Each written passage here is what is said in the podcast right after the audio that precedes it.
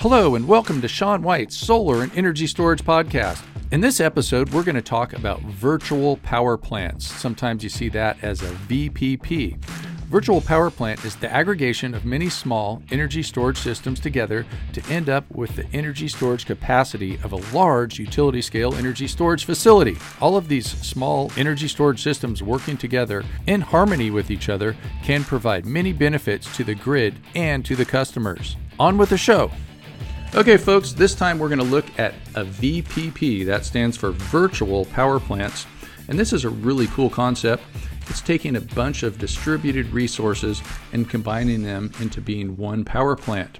So, for instance, you have a whole bunch of energy storage systems on houses all throughout a big city, and you can coordinate them with all different kinds of things on the grid, and you can use that as a power plant, just like you could with a large battery. And so these virtual power plants are more popular in places where there's a greater concentration of solar, and that's increasing like crazy all the time. It's also in places where there's more progressive policies, say, for instance, where they want to be carbon neutral, places like Germany, and places where there's a ton of sunlight and a ton of solar, such as in Australia. Really popular place to have a lot of solar.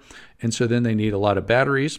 And if you put the batteries in all different places on the grid, that works better. And one of these places to put the batteries is at the house, typically also coupled with a solar system.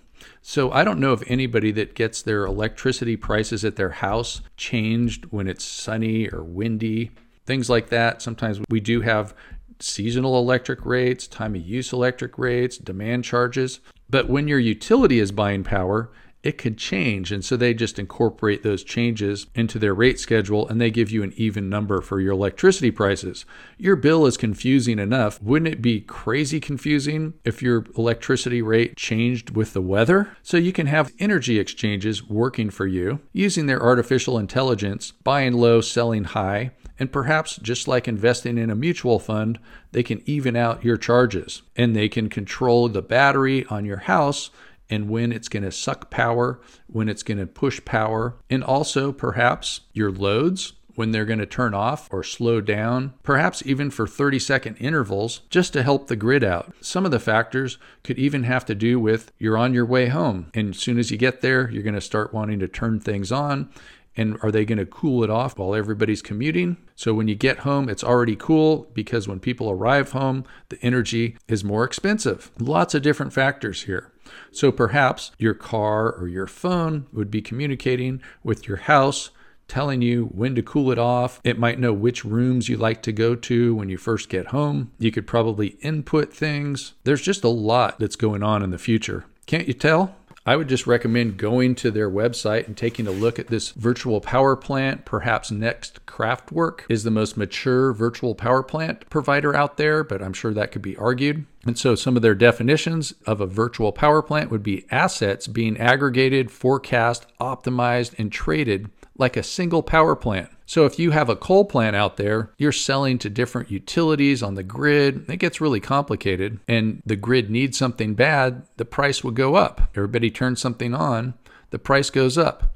And so, with your virtual power plant and a whole bunch of energy storage systems at different people's houses, you can make some money. Some of the different assets that we're looking at here would be, of course, solar, wind, hydropower, biomass, energy storage systems, and flexible power consumers.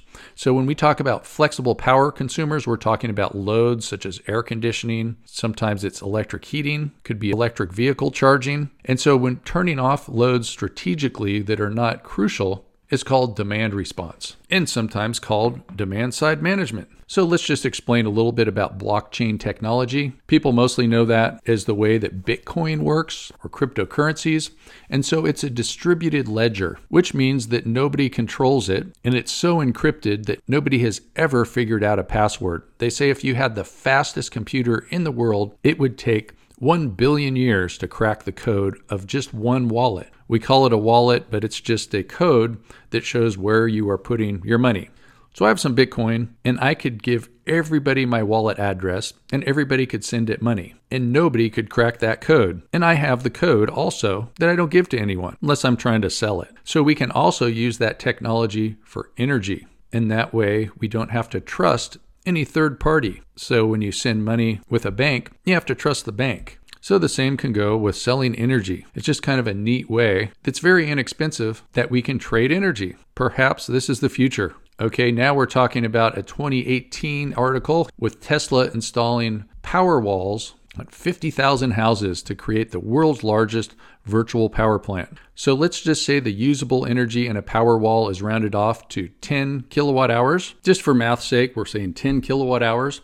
So we can take 10,000 for 10 kilowatt hours times 50,000 for the number of power walls that are out there. And that's just assuming one power wall per house. Maybe it's even more than that. But let's look at that number. That's kind of huge. 10,000 times 50,000 is 500 megawatt hours. So, if this was in one plant, that would be the biggest energy storage system in the world by far. However, when I say by far, that could change because in this industry, we see things move at a logarithmic pace. We see them change by orders of magnitude. So it's just like moving the decimal.